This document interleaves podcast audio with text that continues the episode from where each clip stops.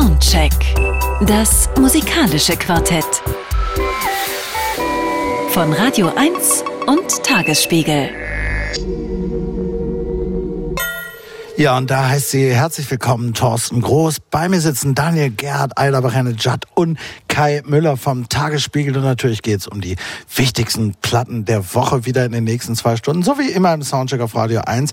Erstmal haben wir aber ein Album, das auch vielleicht eins der wichtigsten Alben jedenfalls auf dem Papier sein könnte, wir aber heute nicht besprechen. Wenigstens einen Song wollen wir hören.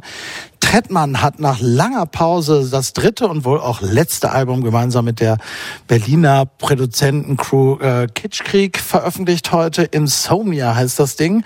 Und da hat er alle möglichen Gäste sich eingeladen, so unter anderem auch Herbert Grönemeyer in den Song Stefan Richter.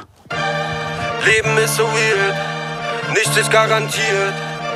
Heute nicht zu mir, morgen alles eskaliert. So leicht zu verlieren, will nie wieder frieren will nie wieder frieren. Willkommen in meinem Leben, lass dir nichts erzählen.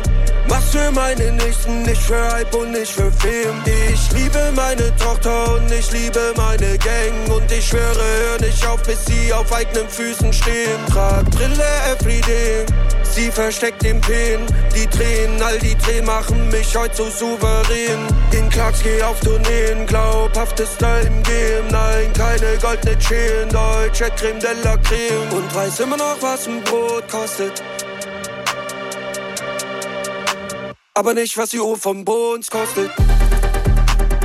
Du fragst, wer ich bin, fragst, was ich mach. Mein Zuhause, jeden Tag eine andere Stadt. Keine halben Sachen, mach es richtig, wenn ich's mach. Und ich mein so, wenn ich sage, du machst mich schwach. In Klacks geh auf Tourneen, glaubhafteste im. Nein, keine goldene Chain, deutsche Creme de la Creme. Gehen auf und zu, glaub mir mein Leben kein Schaukelstuhl. Früher verweist hatte Klassenbuch, heute schwarze Zahlen im Kassenbuch. Kammer Stadt, die Stadt, in der ich aufwuchs. Für jeden freien Geist, der ist gleich nem Flug. Mein Bruder hatte schon früh genug, ging nach West-Berlin, brachte ihn zum Zug. Sah ihn wieder, als die Mauer fiel, was daraus wurde, man Trauerspiel. Bis mich durch, nein, hat nie viel. Mir wuchsen Zähne wie nem Krokodil. Schon Verrückten, wenn ich mich erinnere, war niemand, niemals ein Gewinner. Jahre später, heute bin ich der Sänger.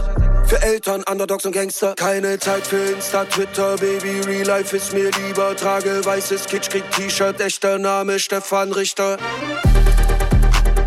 Du fragst, wer ich bin,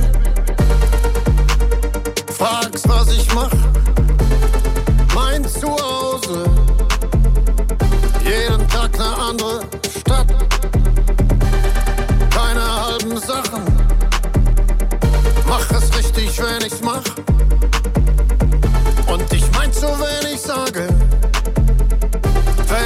du machst mich schwach. Du fragst, wer ich bin, fragst, was ich mach. Mein Zuhause, jeden Tag eine andere Stadt. Keine halben Sachen, mach es richtig, wenn ich's mach. Und ich mein so, wenn ich sage, wenn ich sag, du machst mich. Ja, unverkennbar Herbert Grönemeyer, allerdings nicht von, mit einem Song von seinem ja auch nächste Woche erscheinenden und übrigens dann auch hier im Soundcheck zu besprechenden neuen eigenen Album, sondern hier als Feature-Gast von Trettmann auf dem Insomnia-Album, ganz neu im Soundcheck auf Radio 1. Habt ihr das gehört schon, Daniel Trettmann? Ich Neues Album, langes ja. her und? Ähm, ich habe heute einen, einen äh, Text betreut, der auf Zeit Online darüber erschienen ist. Ich hoffe, das darf ich kurz sagen und habe mich dann nochmal Da arbeitest du ein bisschen, da arbeite ich ja, da habe ich mich dann nochmal mit dem Album ein bisschen beschäftigt heute.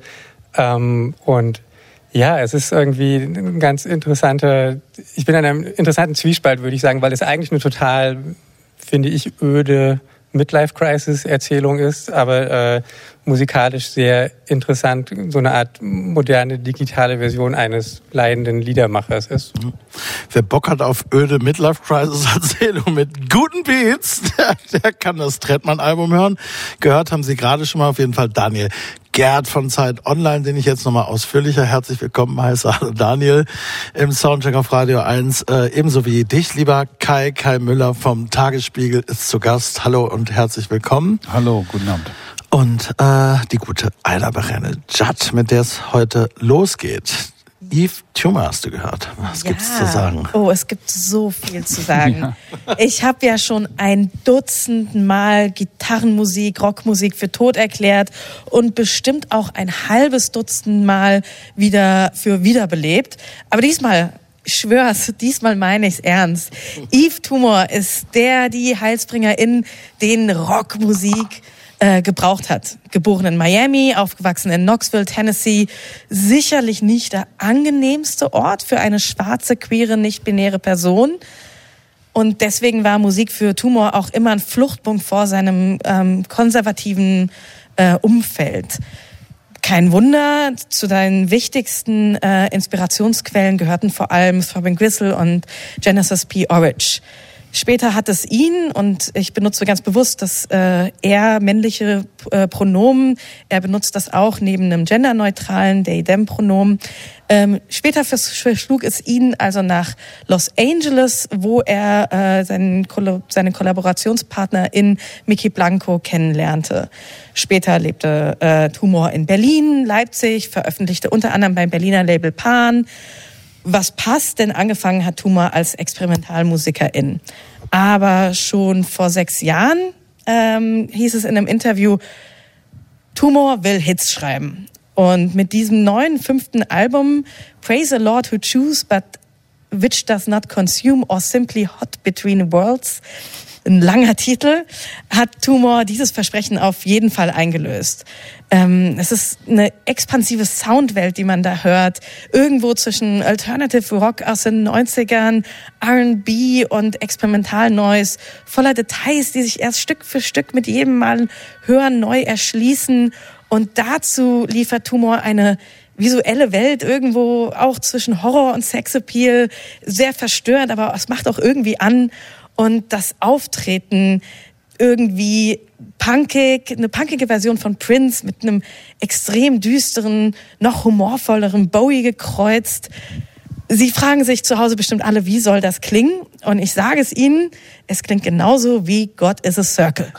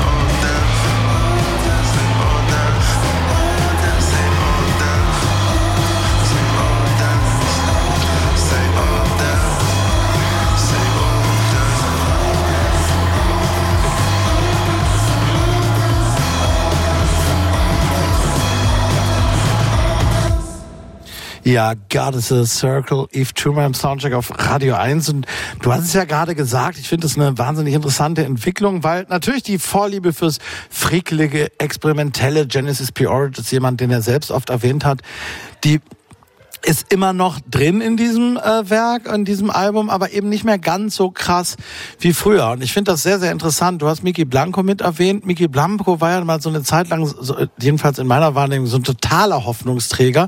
Nun hat er ja auch kein, ne, so, das ist schon auch alles ganz in Ordnung, was wir da zu hören bekommen haben. Aber das Versprechen hat sich für mich jedenfalls nicht so ganz erfüllt.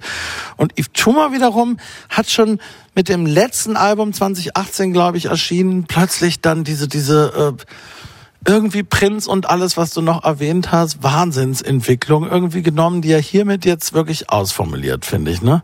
Ich finde, ähm, Yves Tumor geht wirklich von Stärke zu Stärke. Es wird einfach immer besser und bei diesem Album ist viel mir sehr, sehr schwer, Songs auszusuchen. Ich meine, es geht, äh, das ist der erste Song auf dem Album, den wir gerade gehört haben. Es geht schon so unglaublich stark los. Ich habe aber, also ich würde jetzt nicht sagen, dass es da einen schlechten Song gibt auf dem Album.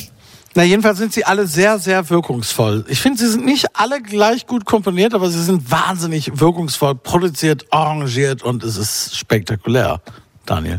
Das Schöne daran ist für mich, ähm, ich bin ja Musikjournalist, der noch nie für den Rolling Stone geschrieben hat. Ich weise das Nostalgische immer von mir natürlich. Deshalb ähm, aber tatsächlich ausgerechnet Eve Tumor, der, wo es so viel um Transgression auch geht, äh, löst in mir nostalgische Gefühle aus, weil ich höre das auch irgendwie so Prince und David Bowie, ähm, das, das verstehe ich schon, aber ich finde, es ist noch spezifischer. Er bezieht sich ähm, äh, vielleicht auch gar nicht so wahnsinnig bewusst auf so, auf, auf so diese mittleren äh, Nullerjahre Brooklyn äh, Art Rock Bands, so TV on the Radio, Yesayer, Liars, das, äh, das sind so, das ist so die Musik meiner Jugend sozusagen und an die erinnert es mich total. Ich vermute, ein Ausweis der Qualität dieser Platte ist, dass wir alle unsere eigenen Referenzen hier finden können. ja, und wir würden uns nicht mal belügen. Also ähm, für mich zum Beispiel jetzt äh, ist äh, Nirvanas ne, Smells Like Teen Spirit über 30 Jahre her. Seitdem hat keiner mehr die Tür aufgerissen oder die Wand eingehauen. Ja, das gibt's nicht mehr. Und ich hatte beim Hören dieses Albums das Gefühl, oh, das könnte ein Moment sein. Also es wird das nicht mehr geben. Ja, Musik hat nicht mehr die Bedeutung wie in den 90er Jahren. Sie ist nicht mehr so stark an Lebensmodelle äh, und auch an politische Konzepte äh, geknüpft. Deswegen findet auch diese fantastische Musik nur in einer überschaubaren Nische statt. Aber sie hätte oder müsste dieselbe Wirkung haben, weil ich mich die ganze Zeit frage, was passiert hier eigentlich? Also was macht der da? Ich meine, und das geht bei der Person schon los.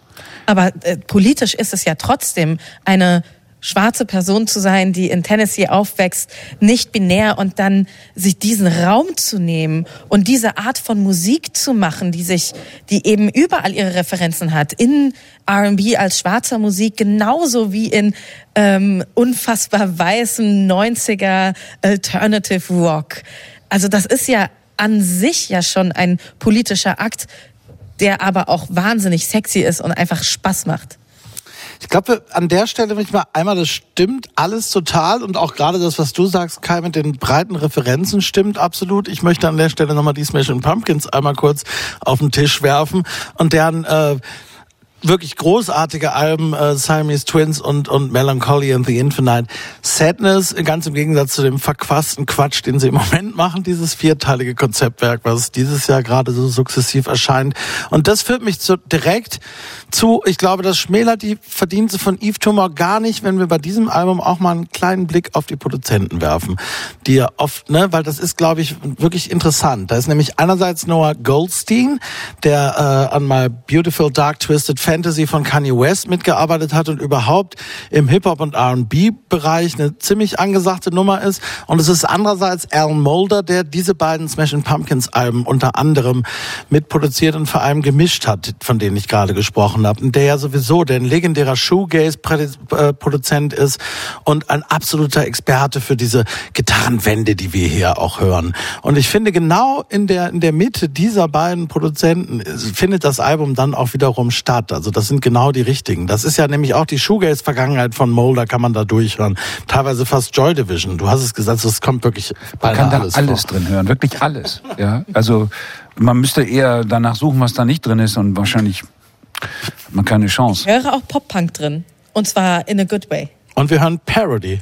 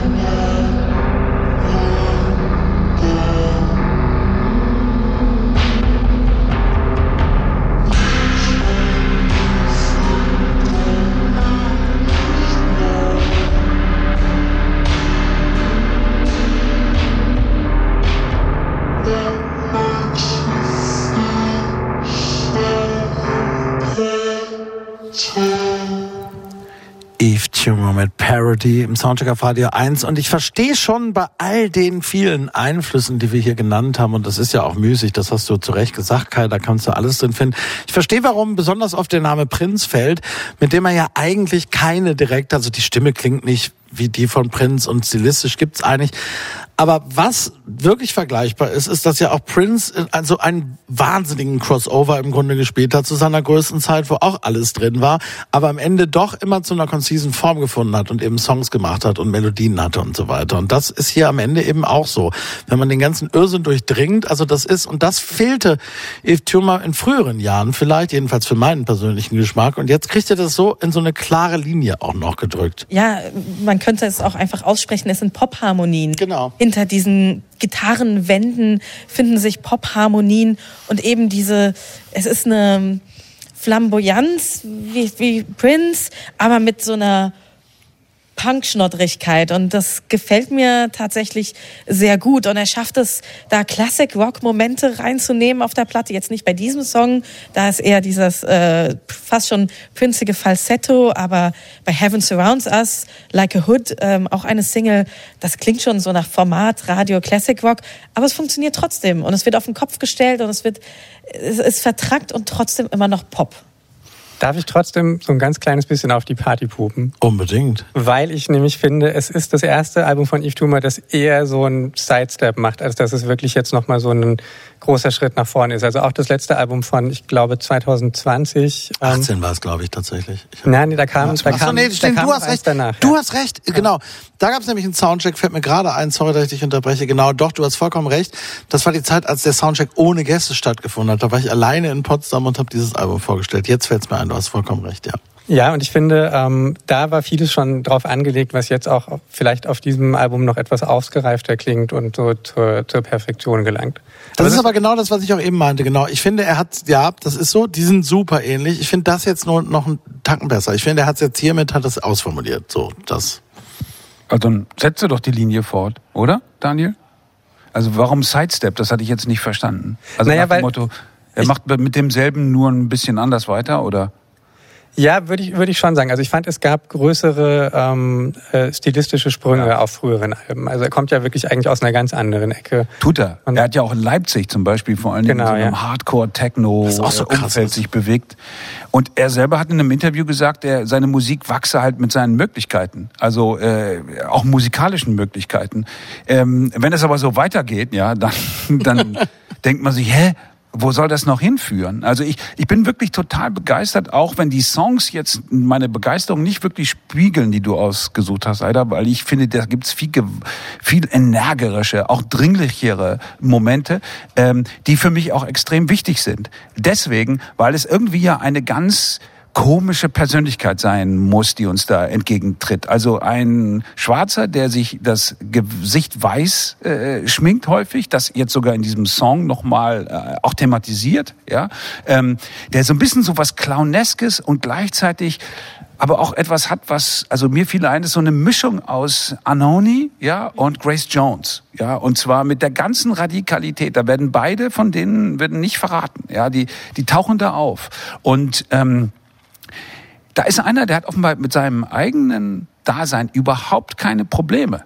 Also es gibt keine Spur von depressiven Stimmungslagen. Wenn da mal ein Problem auftaucht, dann wird das irgendwie euphorisch überhöht. Das ist, das ist insofern total Pop. Das ist so brillant, weil es ständig einen Ausweg zeigt. Also ständig das große Versprechen formuliert hier, diese Musik, die ihr jetzt hört, ja, die ändert etwas in der Welt. Ja, ich mache nicht hier nur Spaß, sondern das soll was bewirken. Und ey, wann habe ich das das letzte Mal bei einer Platte gehört? Also das weiß ich nicht. Ich Ewig. bin ganz bei dir, dass es Songs gibt, die noch mal dringlicher sind. Mir war es wichtig, da auch so eine auch die, ein ruhigeres Stück wie eben Parody reinzunehmen. Aber ich gehe nicht ganz darin mit, dass ähm, im Songwriting irgendwie introspektive Momente fehlen. Weil ja, die Texte treten hinter diesen Gitarrenwänden in den Hintergrund, aber es gibt schon sehr berührende introspektive Momente. Etwa auf ähm, Fear Evil Like Fire singt er The Boy You Are Today ain't from a lack of pain. Also es gibt Pain, es gibt Schmerz, aber der ist umgewandelt und der Das meine ich doch aber. Über, ja. Aber das ist ja, er steigt aus dem Schmerz auf, spätestens jetzt mit diesen Alben, die er jetzt macht und und und spuckt auf ihn sozusagen. Und den Song hören wir jetzt Und nimmt uns alle mit. Den hast du, den hast du ausgesucht. Also hören wir doch. Fear Evil Like Fire.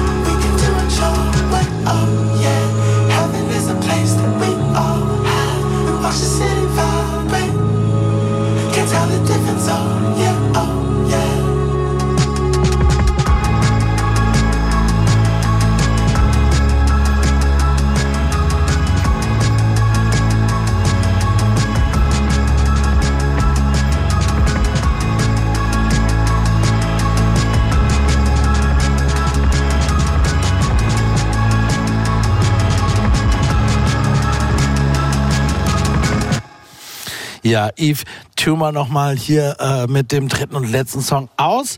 Achtung, praise a law to choose, but which does not consume or simply hot between worlds. Hot fanden wir das auf jeden Fall hier im Soundcheck auf Radio 1. Das kann ich schon mal vorwegnehmen, denn hier kommt die Wertung. Hit, Hit, Hit, Hit. Ja, Höchstwertung für Eve Tumor. Soundcheck. Das musikalische Quartett. Von Radio 1 und Tagesspiegel. Live aus dem Studio 1 im Bikini Berlin. Ja, und da geht's weiter mit dir, lieber Daniel Gerhard von Zeit Online und dem Unknown Mortal Orchestra. Das klingt ja immer nach 80 Leuten, ist aber gar nicht so, oder? Nee, es ist äh, im, im Wesentlichen ist es ein Mann, Ruben Nielsen, der jetzt hier die sehr, äh, der, der sich quasi mit mir die doppelt undankbare Aufgabe teilt, auf Yves Thumer und auf Aida folgen zu müssen. ähm, und Ruben Nielsen, äh, ja, er ist das Mastermind von Unknown Mortal Orchestra. Äh, seine Wurzeln liegen in Neuseeland und auf Hawaii, seine familiären Wurzeln. Er selbst lebt schon lange in den, in den USA, erst in Portland, inzwischen in der kalifornischen Wüste. Und vielleicht liegt darin auch schon so eine kleine Erklärung dafür, dass wir es mit dem seltenen Fall eines äh, neuseeländischen Popmusikers zu tun haben, der nicht so sehr von der neuseeländischen Popgeschichte beeinflusst klingt. Es gibt da ja Bands wie The Clean und Labels wie Flying Nun, die seit den, ich glaube, späten 70ern äh, auch international sehr viel Einfluss entwickelt haben. Ähm, ich finde bei Unknown Mortal Orchestra auch auf dem neuen Album, es heißt Five oder Wie, also die römische Ziffer, ähm, hört man dann doch eher das, äh, das, das Kalifornische. Es klingt alles sehr sonnenverbleicht, es klingt alles sehr, ähm, äh, ja, ähm, sehr feucht, sehr, sehr äh, wässrig, finde ich. Ähm, die, äh, die, die, äh, die Vocals klingen immer so ein bisschen nach, äh, nach Unterwassereffekten. Das Schlagzeug klingt immer so ein bisschen nach nassen Schuhkartons oder so. Ähm, und das sind also so Produktionstricks, die er sehr gerne mag und äh, sehr oft einsetzt. Die machen seine Musik fast dann manchmal, äh, das jetzt gar nicht wertend gemeint, ein bisschen kleiner, als sie tatsächlich ist, weil es steckt schon ähm, sehr viel, äh, äh, und auch das wieder gar nicht so böse gemeint, Muckertum in der Musik drin. Also es ist ein sehr guter Gitarrist, ein, ein sehr guter Sänger. Ähm, ich höre da viel Jimi Hendrix auch aus seinem Spiel raus. Und ähm, ja, und auch äh, eine große stilistische Bandbreite von Bossa Nova über Funk äh, bis hin auch äh, auf diesem Album. Das ist vielleicht so, so ein bisschen das Neue jetzt an Five, dass es äh, eben sich auch mit seinen hawaiianischen Wurzeln und auch mit äh, hawaiianischer äh, Musik sehr viel beschäftigt. Ähm, ist ein, eine Familienangelegenheit. Er hat äh, mit seinem Bruder Cody viel zusammen daran gearbeitet, mit seinem Vater Chris, der Saxophon und Flöte auf dem Album spielt und auch selber ein, äh, ein äh, Tour- und ähm, Live-Musiker war früher, ähm, viel durch den äh, ostasiatischen und ähm, Pazifikraum gereist ist, da in, in Luxusressorts gespielt hat. Und so hat eigentlich Ruben Nielsen seine Kindheit gebracht und diese verbracht und diese Kindheit reflektiert er mit diesem Album. Und ich würde sagen, wir hören jetzt erstmal den Opener, äh, der heißt The Garden.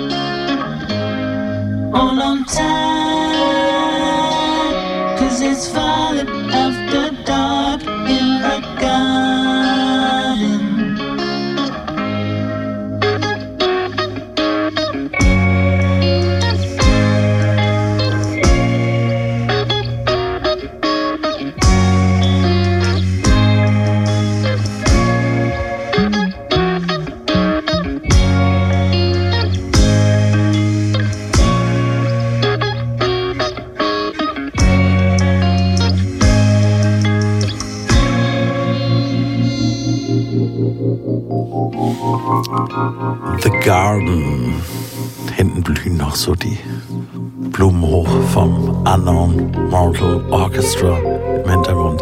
Ein akustischer Garten im Soundcheck auf Radio 1. Und ja, Daniel, du hast es gerade gesagt, äh, der Song vielleicht für das, was ich jetzt dann auch nochmal sage, gar nicht so typisch, aber es hat eben jedenfalls immer mal wieder wirklich diese kalifornische Leichtigkeit und diese, ich möchte fast sagen, Steely Dan-Haftigkeit, so, ne? Also es gibt schon so Momente, Ricky, don't go that so, das gibt's da.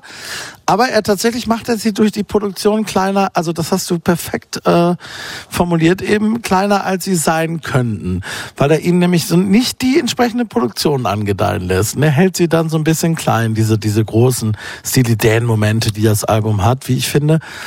Äh, dennoch sind sie da und auch unüberhörbar da.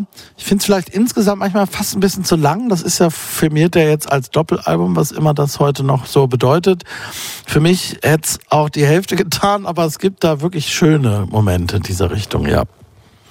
Das wieder kleiner zu machen, entspricht doch aber total der Indie-Nationale, ne, in, der, in dessen Traditionslinie das hier steht. Ja, also ich wusste nicht von nichts von dem Umzug nach äh, Kalifornien. Ich wusste nur Portland, Oregon und dachte, na ja, klar, passt. Also das ist so im Mekka dieser Kultur zu Hause, vermutlich auch ne, verschwägert und verschwistert mit all den anderen Musikern, die da, die da alle dasselbe machen. Und das natürlich auf relativ hohem Niveau. Also ähm, da ist ja nichts zu verspielt, ja, äh, nichts zu äh, ja komisch instrumentiert, als dass es nicht irgendwie auch ein Glücksgefühl erzeugen würde. Das ist das ist ein schönes Album wirklich. Ähm, am Ende habe ich aber irgendwie das Gefühl gehabt, obwohl es mich gleich gepackt hat, also viel mehr als Yves Tumor, der mich zuerst gar nicht gepackt, sondern eher abgeschreckt und dann äh, Mühe gekostet hat, war es hier so, der Zugang war super und locker, aber danach dachte ich, hm, jetzt zu hören, was nachts im Garten passiert und dass da möglicherweise Tiere einander aufessen, ist jetzt nicht so das Thema, für das ich mich erwärmen kann. Was kann man darauf noch antworten? Aber ich finde es gar nicht so Portlandy. Vielleicht habe ich es ein paar Mal zu oft gehört. Ich durfte auch ein sehr langes Gespräch mit ihm über das Album führen ähm, vor ein paar Wochen. Aber ich finde, da scheint schon so ein bisschen im Gegensatz zu früher kalifornische Sonne durch. Ich finde, da flimmert schon so Fata Morgana-hafte Wüste durch. Ähm, es ist so ein verspielter Oldschool-Rock, dem er dann doch so ein, ja, auf jeden Fall einen Indie-Filter drüber gelegt hat. Äh, bisschen, ihr sagt, es macht es kleiner, was als es sein könnte. Ich finde, das ist so ein bisschen Understatement. Äh, man kann es ja auch positiv formulieren. Ja. Ja, und ähm, man muss natürlich auch sehen, es, bei so vielen schönen Oberflächen, die irgendwie dieses, dieses Album bietet, und auch ich habe mich vorhin so ein bisschen noch durch Kritiken gelesen, überall ist zu lesen von Poolpartys, äh, Cocktailpartys, das ist, das ist so die, das sind die Ideen, auf die die Leute kommen. Und ich aber nicht. Nein, du nicht? Nee, ja, ja, so Steely Dan und so hatten wir ja gerade schon. Aber das ist jetzt trotzdem eben durch die Produktion und durch diesen Backup.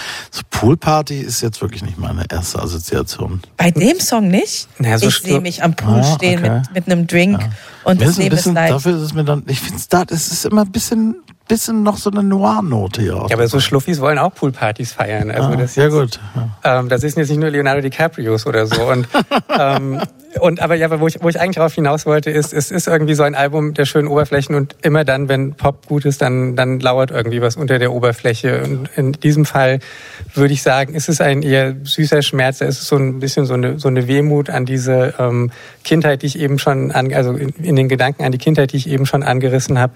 Aber auch so ein, das, das habe ich jetzt wiederum aus Interviews, die ich mit ihm gelesen habe, so ein Abschließen mit diesem, mit diesem Lebensstil, den seine Eltern damals als tourende Musiker ähm, gepflegt haben, mit dem, mit so einem Hedonismus, den er dann auch selber als Musiker eine Zeit lang angenommen und in seinen eigenen Aussagen äh, verklärt hat. Und ja, er ist dann 2020 von Portland nach äh, Palm Springs gezogen, wo aus meiner Sicht eigentlich kein normaler Mensch leben kann, in, in der Wüste.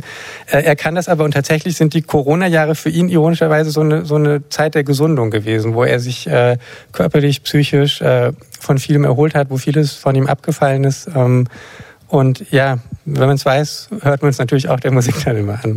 Ne? Es gab ja zwischendurch mal irgendwann so ein Album, wo es um die polyamoröse Beziehungen ging. Also ne, er war schon wesentlich hedonistischer unterwegs ja, in vorangegangenen Jahren und hatte das auf verschiedentlich thematisiert. Insofern brauchte er jetzt vielleicht mal ein bisschen runterkommen. So. Das war äh, Multilove hieß das Album, ich glaube von 2015, ja. Das ist auch schon so lange her. Ja. Wir hören äh, In the Rear View. Bye.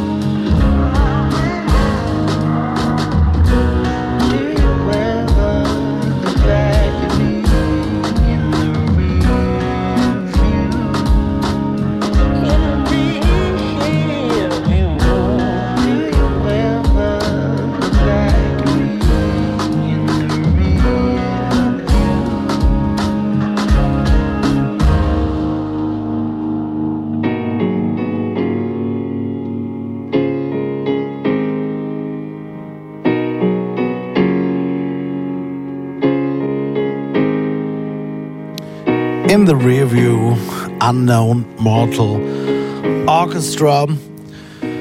Geht noch einen kleinen Moment weiter. Ich finde ja, äh, das hört man jetzt im Hintergrund immer noch, du hast es Muckertum genannt, was, was gar nicht mehr so häufig vorkommt. Äh, ich habe die Produktion gerade so halb geschmäht, weil ich finde, die, die, die, die kalifornischen Momente könnte man strahlender inszenieren. Gleichzeitig ist es aber so, und das gefällt mir an der Produktion, so klingt das, wenn Leute in dem Raum, wo man ist, Musik machen. Das muss man schon auch nochmal sagen. Ne? Da ist so viel mehr passiert da nicht. Und das ist vielleicht weiß nicht, ob du das mit muckehaft meintest, aber das ist halt wirklich so, so klingt ein Schlagzeug, wenn jetzt hier eins steht und das wird gespielt, ohne dass da noch sonst irgendwas passiert. Das, das ist wiederum auch echt ganz gut, also gut aufgenommen. Er hat ja auch wahnsinnig viel selbst aufgenommen. Er hat mir im Gespräch erzählt, dass er in, erstmal völlig isoliert war. Er war mit seiner Familie in die neue Stadt gezogen, nach Palm Springs. Und zuerst war sein Bruder da und mit, sie haben zusammen ganz viel aufgenommen. Und dann musste sein Bruder zurück nach Neuseeland und er war da alleine. Seine, der Rest seiner Band, äh, die Leute, mit denen er sonst arbeitet, waren alle weit weg. Also hat er sich damit äh, die Zeit totgeschlagen, die Instrumente, die er noch nicht so gut mit spielt. vielen Rentnern ja auch da durchaus. Mit ne? vielen Rentnern in Palm Springs und vielen Dattelshakes, das Beste, was man dort tun kann, Dattelshakes trinken, ähm, hat er halt äh, die Instrumente, die er nicht so gut spielt, einfach geübt und auch quasi äh, Drums, die er eigentlich nicht mag, dann einfach geübt und selbst aufgenommen und so klingt das und das finde ich schon auch sehr charmant. Da ist jemand, der sich auch traut, ähm, Instrumente aufzunehmen, zu spielen, zu verwenden, dann die Aufnahmen, die er selbst nicht perfekt spielt. Ja, stimmt. Das ist, ja, das ist diese, dieser Reichtum an Instrumentierung äh, spricht daraus, ne? Aber es, ist, es wirkt manchmal eben auch ein bisschen zusammengebastelt so. Also ähm, ist auch okay, ja. Ähm, ich finde es aber, es zerfasert so ein bisschen, so dass man am Ende irgendwie nicht so wirklich das Gefühl hat, also nicht so richtig weiß, was willst du mir denn jetzt mal, also jetzt wirklich erzählen? Worum geht's denn eigentlich? Geht's um mehr als nur die Liebe zu einer auch irgendwie raffinierten, klugen Musik? Ja, ist da noch irgendwas Es ist Hinter- einfach wirklich viel zu lang. Da fehlt vielleicht so die final ordnende Hand von jemandem, der oder die dann sagt, so pass mal auf, so jetzt Hälfte raus, zack, bum, bam, genau das, was willst du damit sagen, was ist wirklich wichtig, so und dann sind es zehn Songs und dann wäre es fantastisch. Nur welche zehn Songs? Vielleicht würden wir alle unterschiedliche auswählen, aber ich finde es wirklich zu lang. Aber stellt euch doch mal den, wann würde man das hören? Ähm, er meinte, er hat dann ganz viel des, Al das Album Machens und Zusammenstellens im Auto mit seinem Bruder gemacht. Am Schluss, als dann der Lockdown vorbei war, der Bruder wieder zu Besuch kommen konnte, sind sie einfach, haben die Sachen zusammengebastelt und sind dann Auto gefahren. Ja. Und ich, du, das ist toll, dass du in der Review auch ausgesucht hast. Es ist für mich einer der besten Songs auf dem Album und bringt es so auf den Punkt. Es ist halt ein Autofahralbum für eine lange, lange Fahrt quer durch Amerika. Einen haben wir noch, That Life.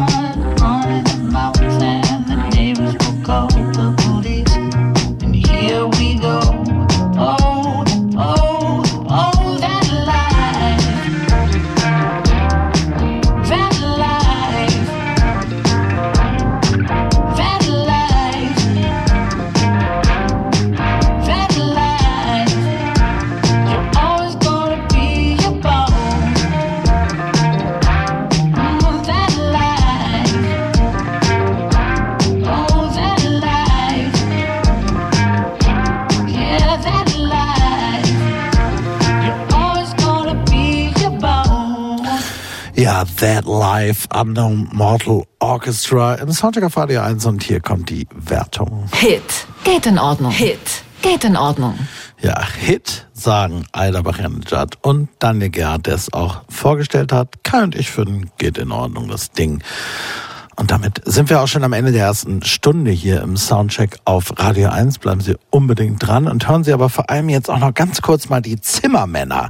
Ja, die Band um Timo Blunk und, und äh, äh, Detlef Diedrichsen die ja 1980 übrigens damals Ska mal gemacht hat, eine ganze Weile lang. Und äh, das Album mit den Songs, die sie damals geschrieben haben, gab's aber nie. Das haben sie nie aufgenommen. Damals waren sie zwar bei Alfred Hilsberg dann unter Vertrag, wollten aber ganz schnell wieder andere Musik machen.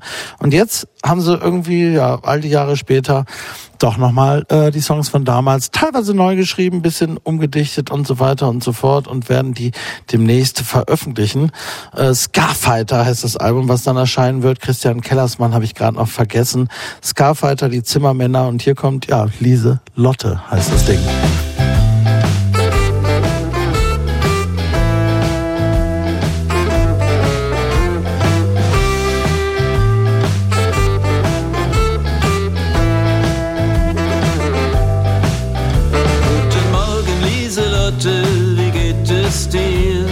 Trinken wir endlich zusammen ein Bier? Einen Schnaps? Wann fahren wir nach Bad Hersfeld? Dort blüht jetzt der Raps. Aber Lieselotte schweigt zu allen Fragen. Lieselotte. Lieselotte, was willst du mir damit sagen, Lieselotte?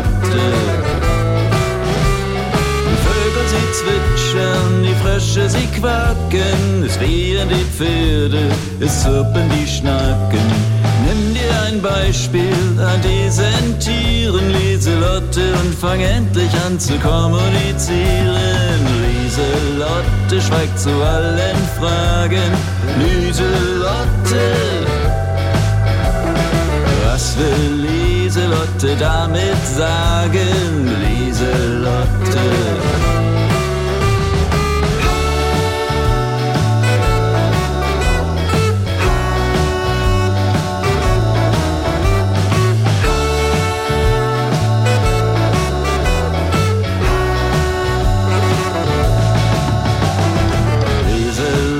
Lieselotte schweigt zu allen Fragen. Lieselotte, was will Lieselotte damit sagen? Lieselotte.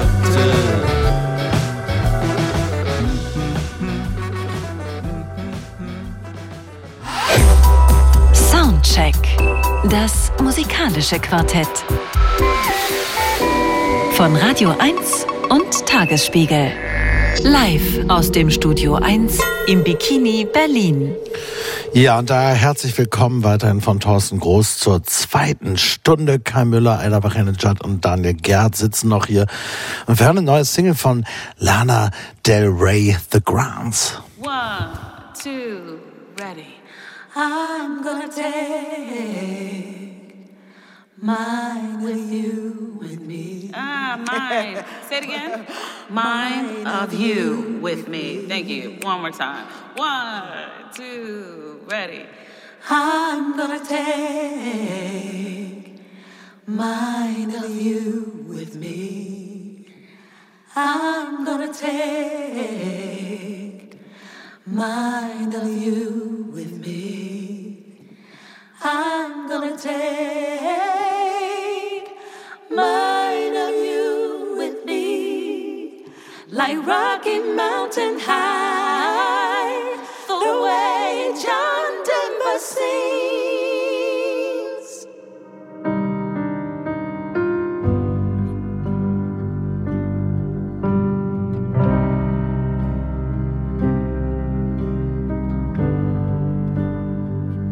So you say there's a chance for us? Should I do a dance for once? You're a family man, but but.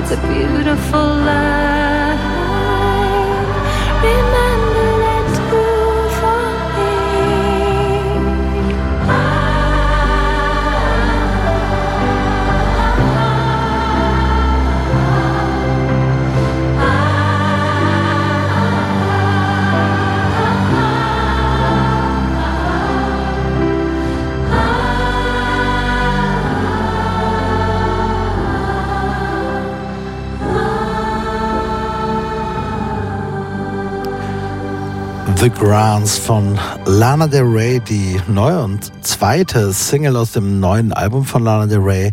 Did you know that there's a tunnel under Hollywood Boulevard heißt das? Ocean Boulevard. Ocean Boulevard. Hollywood Boulevard, dachte ich. Egal, ist ganz in der Nähe. Den gibt's ja wirklich sogar. Dieses Album erscheint nächste Woche, nächsten Freitag im Soundcheck auf Radio 1, stellen wir es auch vor. Mit Ilona Hartmann, Markus Kafka und Nadine Lange und neuen Alben, nicht nur von Lana Del Rey, sondern auch der Mode, Herbert Grönemeyer und Tristan Busch. Also spektakulärer Soundcheck schon jetzt. Allerdings Jetzt haben wir auch noch heute eine weitere Stunde mit unter anderem Kai Müller und dem Assistent, lieber Kai. Ja, der Assistent. Das hört sich jetzt nicht so groß an und soll es auch nicht sein. Also das ist das Solodebüt eines Hamburger Musikers namens äh, Tom Hessler. Und äh, ich kenne den oder habe den kennengelernt vor vielen, schon wirklich vielen Jahren, äh, wegen seiner Band Fotos, die auch aus Hamburg kam und deren Sänger und Gitarrist er ist. Und ähm, ich fand die ersten beiden Alben dieses äh, Hamburger Rock, also Indie-Rock-Quartetts, fand ich absolut super. Aus Gründen, die mir heute nicht mehr ganz so überzeugend vorkommen. Aber dana, damals also ich meine 2006, in das Jahr muss man sich noch mal kurz zurückversetzen, da schwappte wieder mal eine neue Indie-Welle aus England über den Rest der Welt, vor allen Dingen nach Europa. Ähm, die hatte, unter anderem wurde sie so Britpack genannt, also vorneweg waren Franz Ferdinand galoppiert und es folgten dann Maximo Park und all diese Bands.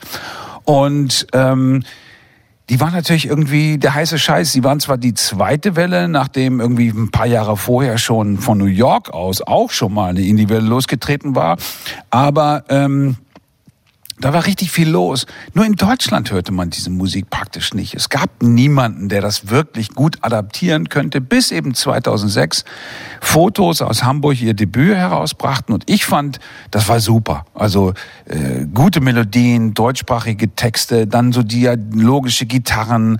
Also da stimmte irgendwie alles.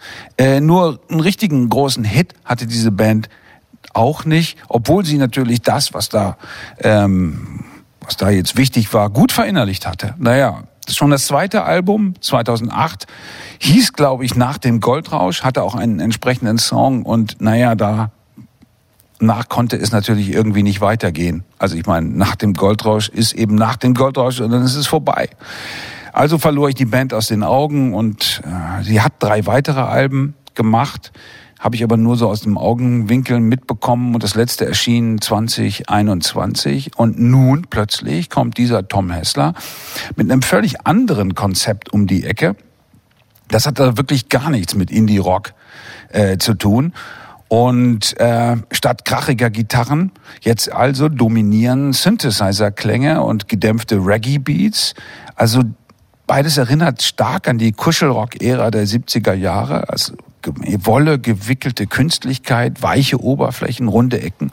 Giorgio Moroder und Roxy Music lassen grüßen. Naja, und deren Musik, vielleicht soll man da kurz noch was zu sagen, war ja mal an ein großes Versprechen gebunden. Heute aber sagt Hessler, seine Botschaft sei nur, eine, die Trost machen soll. Und er fragt sich dann auch gleich, ob meine Zeichen je wen erreichen. Da sendet also einer Signale aus dem Heimstudio in eine Welt, die er oder die ihn abgeschrieben hat, die er jedenfalls nicht erobern will. Und gerade deshalb finde ich dieses Album wahnsinnig interessant und wollte unbedingt, dass wir darüber sprechen, denn es gibt ja diesen allgemeinen Trend in der Popmusik, in der alles in Depression versinkt. Also da gibt's die großen sozusagen immer so als Empowerment-Alben angekündigten äh, Werke von Frauen, die aber alle depressiv klingen. Und man sich fragt, ja, aber was bringt denn das Empowerment, wenn am Ende nur Trostlosigkeit bei rauskommt? Das ergreift jetzt sogar die Straßenrapper, ja, die auch nur noch rumjammern. Man hat irgendwie ständig das Gefühl, also vor allem, wenn es um deutsche Musik geht, die kommen irgendwie nicht in diese euphorische Stimmungslage, die es braucht, auch äh, vielleicht ein trübsinniges Leben in was anderes zu verwandeln. Also mit anderen Worten, es gibt keine Versprechen. Und das ist leider oder auch, oder das wird sogar auf den Punkt gebracht, kann man sagen, von diesem Album. Denn das ist das Gejammer, wenn man so will, von einem Menschen, der glaubt, es nicht weit genug geschafft zu haben. Und er sagt, ich war mir nicht gut genug, gut genug zu mir. Das könnte natürlich ein Hit für die Self-Awareness werden. Naja, aber ohne das große Versprechen ist Musik eben eine, die keinen Unterschied macht.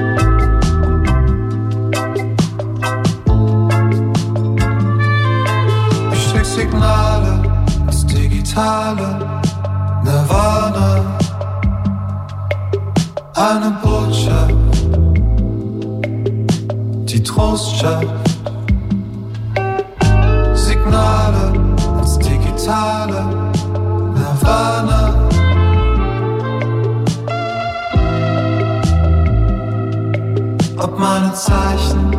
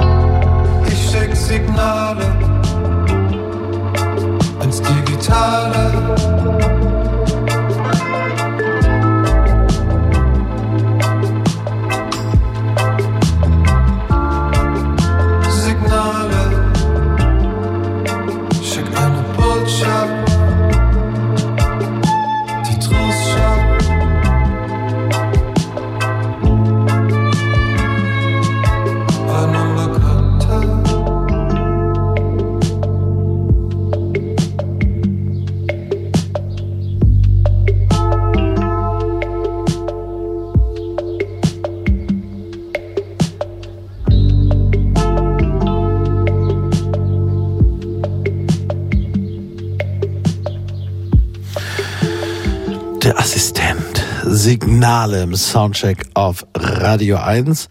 Das ist so, so die, die, die leicht deprimierte, zurückgenommene Yachtrock-Version. Also, ne, so, so, äh, sagen wir mal, äh, wir hatten es eben schon mal bei anderen Mortal Orchestra, äh, so von der anderen Seite, wenn man nicht in Kalifornien ist und, und noch ein bisschen Dub reinmischt und zu Hause in Berlin dann sitzt und das so zurechtmischt, sozusagen. Es klingt schon sehr nach Neukölln.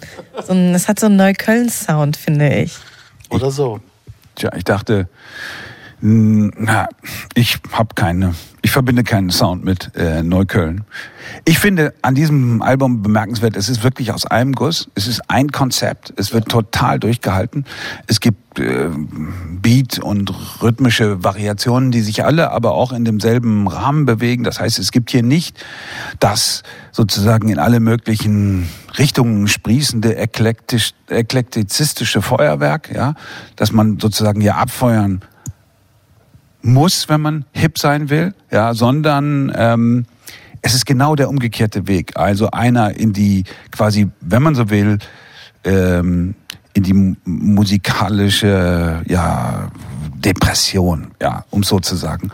Ähm, daran fällt mir natürlich auf, dass hier klar ein Rekurs auf Sound stattfindet, die früher mal eben halt total angesagt waren, ja, und jetzt aber eben das auch vermutlich gar nicht mehr sein sollen und können. Ja, ähm, ich frage mich halt, wie reflektiert das ist. Ob das nur ein Seelenspiegel ist und deswegen ein Symptom für eine allgemeine Entwicklung, die ich ja eben gerade versucht habe zu skizzieren, oder ob es tatsächlich darum geht, äh, das mal auch deutlich auszustellen, dass sich eine Musik nur noch im Kreis drehen kann. Ja, ähm, genau.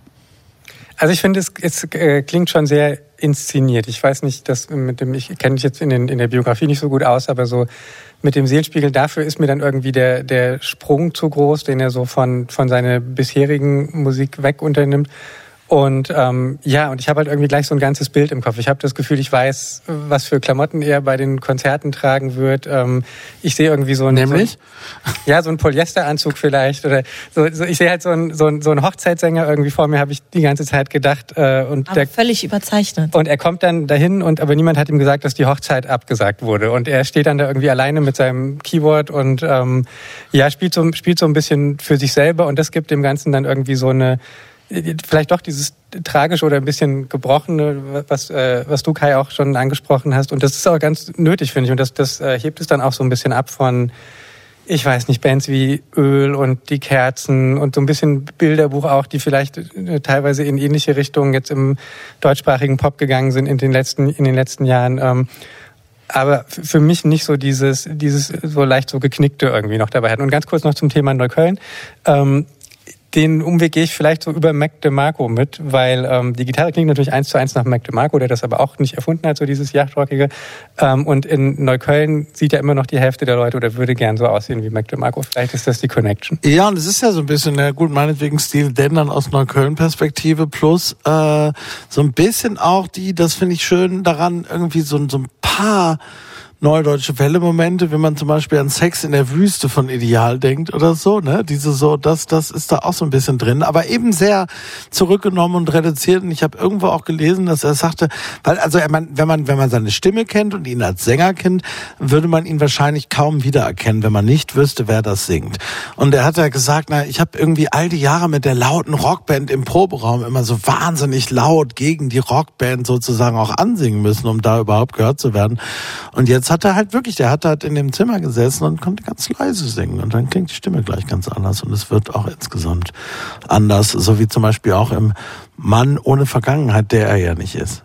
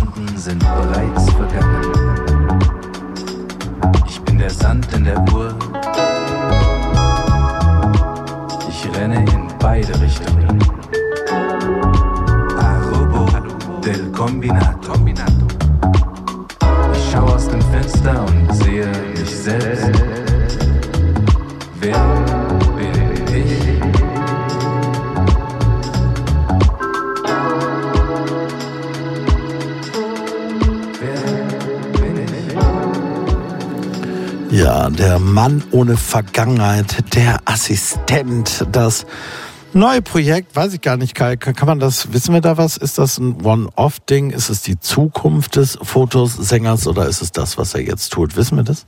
Ich weiß es nicht. Ich weiß es nicht. Also es ist die logische Fortsetzung, glaube ich, eines Produktionsprozesses, der halt, wie gesagt, haben wir schon erwähnt, in seinem Wohnzimmer oder Arbeitszimmer hauptsächlich stattfindet. Das ist ja eben auch Monadenmusik. Das ist ja das Blöde daran. Ja. Äh, einerseits natürlich in dieser äh, Konzeption äh, wahnsinnig klar, ne?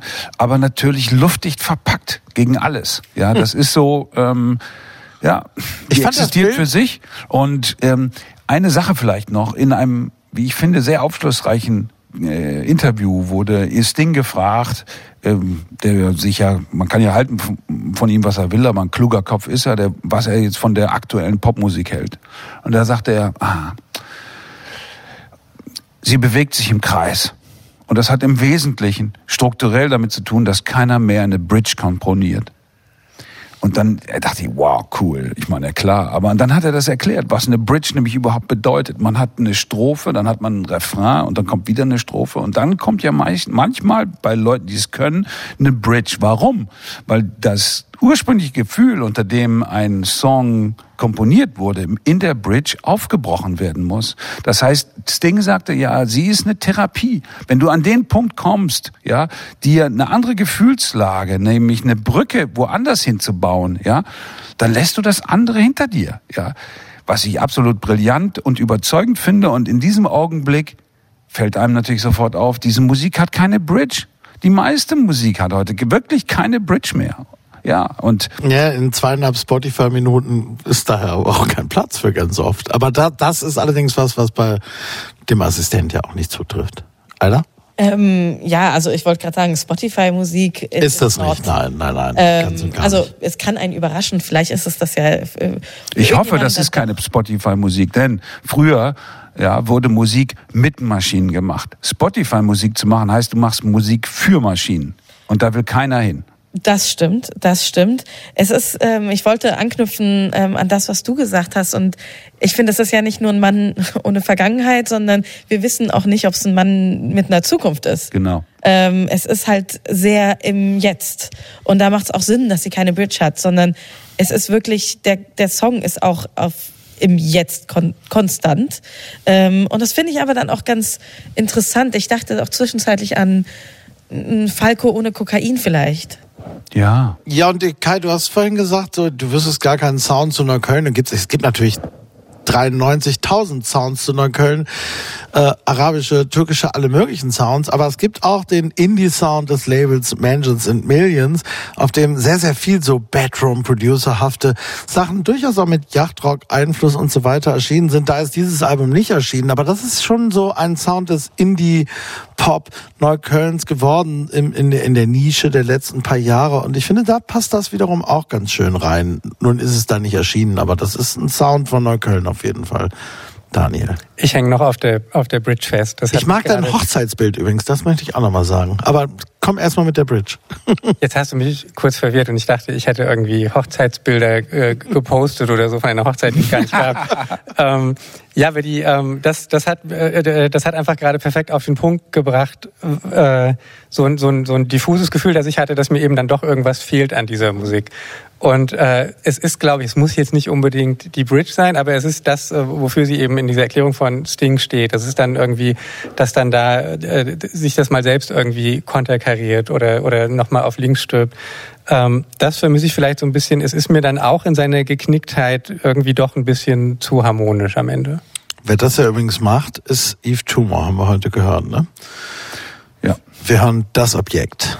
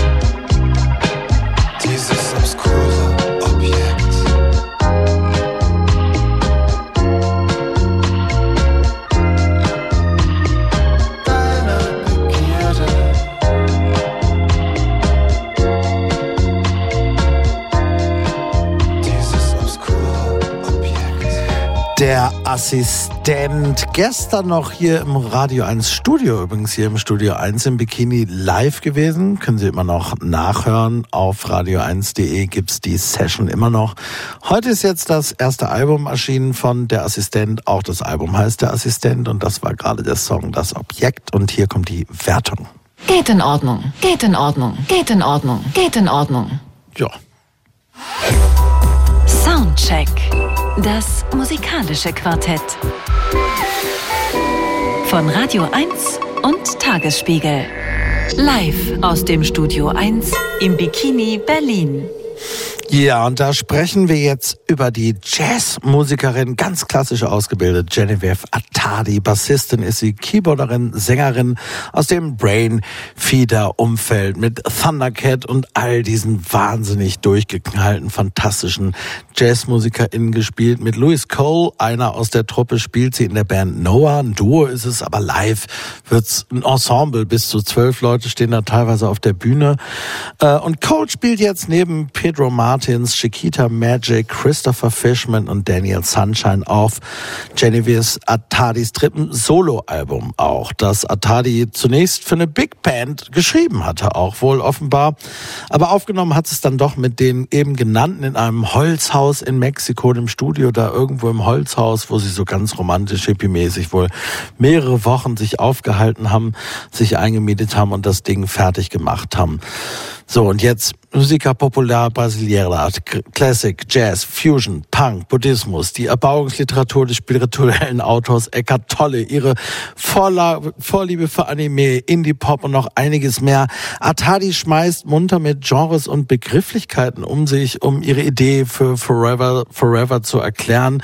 Ob das vielleicht ein bisschen zu viel für ein Album ist, werden wir gleich besprechen. Wir hören jedenfalls den ersten Song aus diesem Album, Visionary.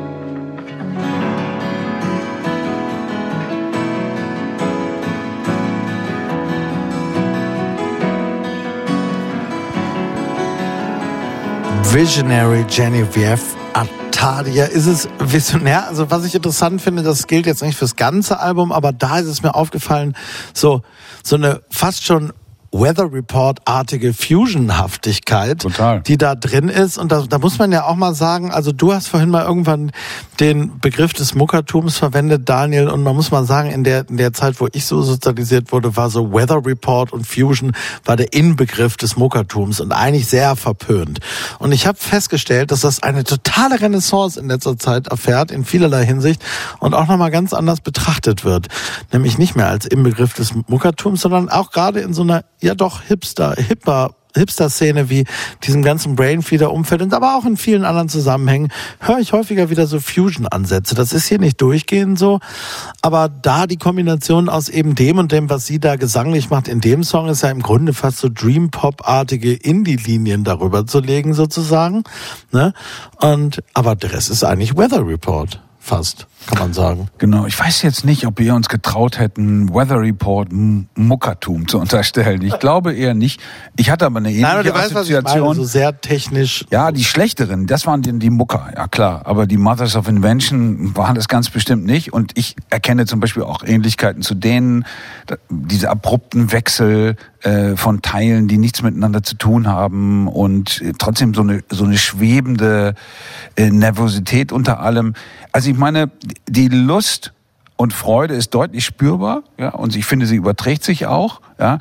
Es hat so was Verrücktes, Spirreliges, das aber dann irgendwie auch ein bisschen sich zu sehr darin gefällt, eben halt super geile, total abgefahrene, glatte E-Gitarren oder Synthesizer-Soli in den Raum zu stellen, einfach nur, weil man es kann, ja. Aber meine Lieben, wir hören ja auch gerade, also es ist ja einfach eine Jazzplatte. Ja, ja, Und klar. am Ende, das, also Würde ich nicht sagen. Ich würde nicht sagen, dass das Jazz ist. Oh doch, oh, oh doch. Ich finde, das ist auf jeden Fall Jazz. Und das ist halt, was Jazz sein kann und vielleicht auch ich Teil finde- werden sollte. Und im Jazz haben wir einfach ja ein hohes technisches Level, was mit dem Ausbildungsgrad der MusikerInnen wie Genevieve Atadi zusammenhängt. Und ich find's ja ziemlich herrlich. Ich muss aber auch zugeben, ich bin auch durchaus vielleicht nicht ein Fan, aber durchaus eine Konnoisseurin dieser ganzen Szene rund um Sam, Sam Gendell, Sam Wilkes, Wilkes äh, Louis Cole und so weiter, wo sie ja eben auch drin hängt. Ähm, und ich, es ist, ich würde es auch fast Muckertum nennen, aber mit einem positiven Blick. Gar nicht unbedingt despektierlich gemeint. Ich finde, es ist so sehr Jazz, wie Eve Tumor Rock ist. Ne? Also das Ja, ist ja. sozusagen die Basis, von der aus der, das operiert. Aber es ist so viel anderes natürlich auch noch drin. Das sind offensichtlich Jazz geprägte, geschulte MusikerInnen, die da spielen. Aber es ist ja nicht nur Jazz und so wie Yves Tumor würde man auch nicht als, es ist ja auch keine Rockplatte in dem Sinne. Äh, hier finde ich, es ist also wirklich, es ist spektakulär, es hat wahnsinnig eindrucksvoll und ich, und ich mag diese Szene auch total. Das ist wirklich, ich weiß nicht, ob es immer so für mich funktioniert, weil ich manchmal finde, dass sie so unter der, hinter der ganzen Craziness und dem ganzen, der ganzen Vielfalt, die da passiert, fehlt mir nämlich manchmal das, was, und deshalb der, der Sprung zu Yves Tumor, ich finde, der bietet sich insofern an, weil das die beiden Alben des Alben, Abends sind, wo wirklich alles zusammenkommt. So, wo du wahrscheinlich, deshalb finde ich, es ist auch eben kein reines Jazzalbum. Wenn du jetzt unbedingt wolltest, bei beiden Alben zehn Genres nennen könntest, die da in irgendeiner Form stattfinden. Aber Yves Tumor schafft es eben, wir haben es vorhin gesagt, das zu wirklich guten Pop-Songs zu bündeln, fast immer. Und ich finde, das ist hier nicht unbedingt immer der Fall. Ich finde es wahnsinnig eindrucksvoll, ich finde es musikalisch fantastisch, sie singt auch gut, aber so ein bisschen, also mir fehlt, es wird wirklich konzise, es kommt nicht so auf den Punkt. Also die Verbindung, die ich ziehen würde, wenn wir sie jetzt im, in, in unserer Runde heute Abend ziehen wollen, wäre doch eher zu Unknown Mortal Orchestra Ja. als zu Yves Tumor. Weil Yves Tumor finde ich schon, das ist eine, eine Rockplatte, weil sie sich darauf committet, eine Rockplatte zu sein. Das hier committet sich aus meiner Sicht auf gar nichts. Äh, meine erste Assoziation war tatsächlich auch Muckertum hier in diesem Fall, aber anders als bei Unknown Mortal Orchestra würde ich es hier auch dann doch despektierlich meinen. Ähm, ich habe eine relativ hohe Toleranzgrenze, das würde ich glaube ich schon von mir sagen. Thorsten, wir haben zusammen Magazine gemacht, du weißt, was für Musik ich da reindrücken wollte manchmal. Ähm, aber hier hatte ich lange in meiner, in meiner äh, Handy-App als Stichwort nur stehen, es nervt. Und ähm, ich glaube, ich kann das nicht, ich kann das niemals so schlüssig wie Sting erklären, aber ich glaube, es liegt daran, das Schlagzeug, der, der Bass, der Gesang, alles ist immer gehetzt und außer Atem, aber irgendwie auf eine dann doch irgendwie kraftlose Art. Also aus dieser, aus dieser Hektik entsteht für mich, ähm, also da, da kann ja auch total, was total Explosives, Energetisches, Spannendes draus entstehen, aber hier ist es einfach nicht so. Hier, äh, es, lech, es, es japst sich irgendwie so selbst hinterher die ganze Zeit und ähm, das äh, funktioniert für mich nicht. Wir hören nice.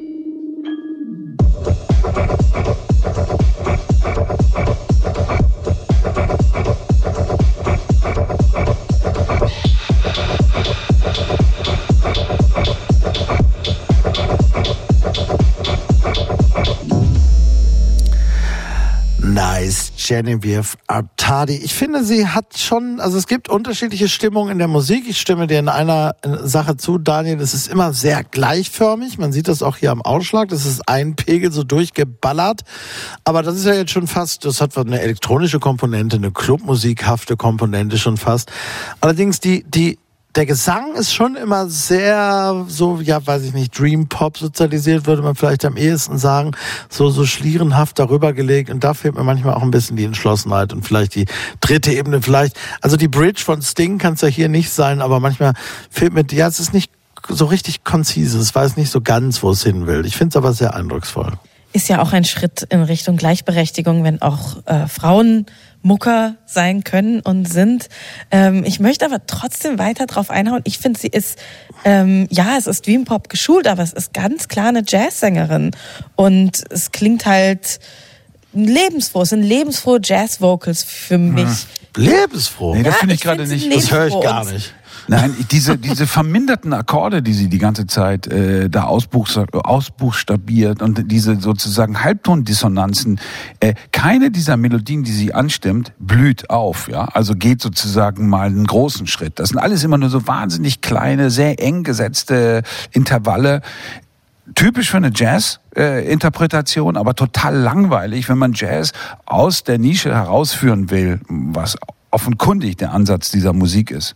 Ähm, denn wie gesagt, für Jazz, äh, Daniel hat schon erwähnt, äh, passt einfach das ganze Beatgerüst nicht. Ja, das sind, das sind so vorkonfektionierte Beats, also nicht nur die elektronischen, sondern der Schlagzeuger, der gefällt mir überhaupt nicht, weil der nie mal so ein lockeres Element da hineinbringt, was Das- völlig unvorhergesehen ist oder irgendein Dialog mit einem anderen Instrument äh, eingeht, das passiert nicht. Also das heißt, ähm, es ist schon sehr starr und gleichzeitig so klein, so eng, so du denkst so, äh, ja gut, okay, alles klar, aber wo willst du denn hin als Sängerin? Äh, äh, befrei dich doch mal, mach doch mal was Großes. Das passiert halt nicht und ja, das ist enttäuschend. Es sind sogar zwei Schlagzeuger, die sich da gegenseitiges Zeug um die, um die Ohren ballern. So, ne? Das ist so sehr eindrucksvoll, aber ja. Zum Beispiel, äh, spielt nicht auch Louis Cole mit auf dem Album? Ja, ja, ja, der ist auch und dabei. Er ist ja, Genau. also er ist ja für, für viele ähm, auch angehende Jazz-Schlagzeuger äh, aktuell eins der ähm, absoluten Vorbilder und es Ja. ist halt eine stilistische Frage. Es ist ein Album, ist es perfekt? Nein, aber es ist ein Experiment, es ist, äh, es ist ein Versuch, es ist eine gewisse, es hat eine gewisse Irre, die ich ähm, nicht wahrscheinlich oft zum Spaß hören werde, aber die ich schätzen kann in ihrem Versuch, ähm, einfach alles mal aus, auszuprobieren, einfach alles mal zu spielen, auch diesen hausigen ähm, Club-Moment äh, dem Klavier gegenüberzustellen. Das ist nicht neu, aber es ist zumindest in, in der Form gerade experimentell, das hat eine Spannung. Ich weiß es durchaus zu schätzen. Es gibt da auch einen anderen Dancing-Song, Black Shirts. Ähm, das passt auch alles Ja, nicht super. zusammen. Aber allein diesen Schritt zu gehen ähm, und sich auf diese Dissonanz einzulassen, das finde ich schon gut. Es hat viele eindrucksvolle Momente und es ist nicht zuletzt, wir hatten es gerade schon mal das vielleicht noch zum Abschluss, äh, das zweite, jedenfalls mir bekannte Album innerhalb von anderthalb Jahren, das äh, den deutschen äh, Autor spiritueller Erbauungsliteratur, wie ich es nennen möchte, Eckart Tolle wiederum, jedenfalls als Teil der Inspiration führt. Wesentlich prominenter war das beim aktuellen Kendrick Lamar Album natürlich der Fall, wo er sogar regelmäßig eingespielt wurde und ja auch eine sehr eindrucksvolle Stimme hat, muss man mal sagen, haben wir da alle gelernt. Aber was ist denn das eigentlich, Alter? Weißt du das? Eckart Tolle ist ja, glaube ich, in Deutschland quasi also vielen sogar unbekannt gewesen, außerhalb der üblichen Szenen, aber in den USA offenbar ein Millionenseller. Es gibt einen großen Markt für Self-Help-Books in den USA, noch mal größer als in Deutschland. Und äh, naja, es gibt ja auch in den USA durchaus äh, gerade in den letzten Jahren eine, eine Begeisterung für deutsche Kultur und und äh, Philosophie, äh, ja und die Light-Version, die Mainstream-Version, die weichgespülte Version liefert, liefert dann Eckhart Tolle als Self-Help-Book. Ich muss ehrlich zugeben, ich habe ihn über Kendrick Lamar überhaupt erst kennengelernt, Daniel. Ich kannte, kannte ich gar nicht. Also ich- nicht so gut aus. Ich äh, kannte ihn nur vom Namen. Eigentlich kenne ich ihn immer noch nur vom Namen. Also ich habe jetzt kein Buch gelesen. Aber auch das, das fügt sich für mich alles irgendwie zu rund zusammen, dass er jetzt so, so, ein, so, ein, so ein Einfluss für sie ist, genauso wie diese, diese Experimente mit Clubmusik eigentlich keine richtigen Experimente sind. Das ist also so irre und so gewagt, finde ich das dann irgendwie alles nicht. Das, das konnte man schon irgendwie kommen sehen, finde ich. Und ähm, ja, das Einzige, ich, ich will ja am Ende, will ich ja dann doch mich irgendwie immer so versöhnlich aus der Sache rausstehlen. Deshalb möchte ich jetzt vielleicht Das wird sagen, nicht gelingen. hier, wo wir es jetzt hier nochmal gehört haben, die beiden Songs und ich quasi innerlich schon damit abgeschlossen habe, fand ich es jetzt nicht mehr ganz so schlimm wie äh, in meiner da freut sich aber Vorbereitung. jetzt Jenny Natali richtig, dass du das gesagt hast. Playt immer noch.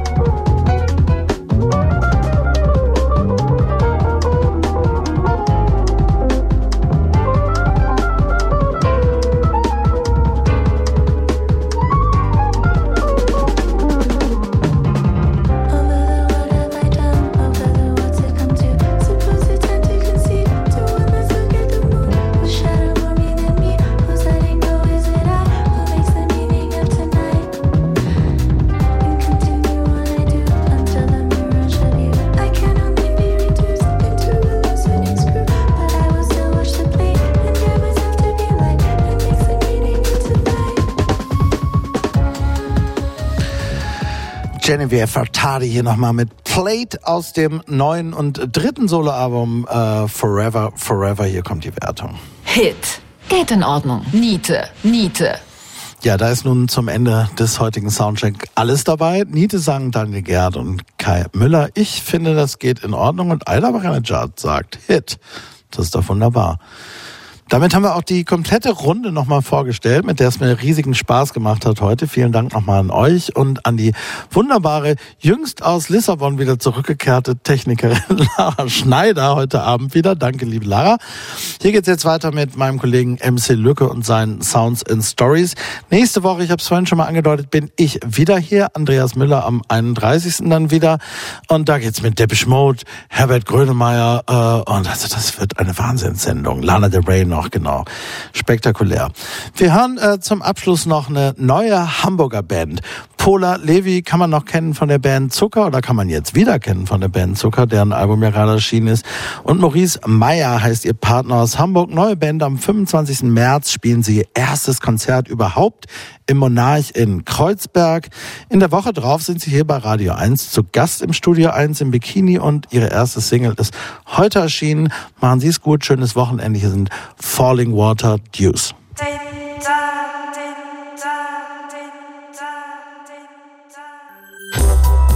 Soundcheck. Freitags ab 21 Uhr auf Radio 1.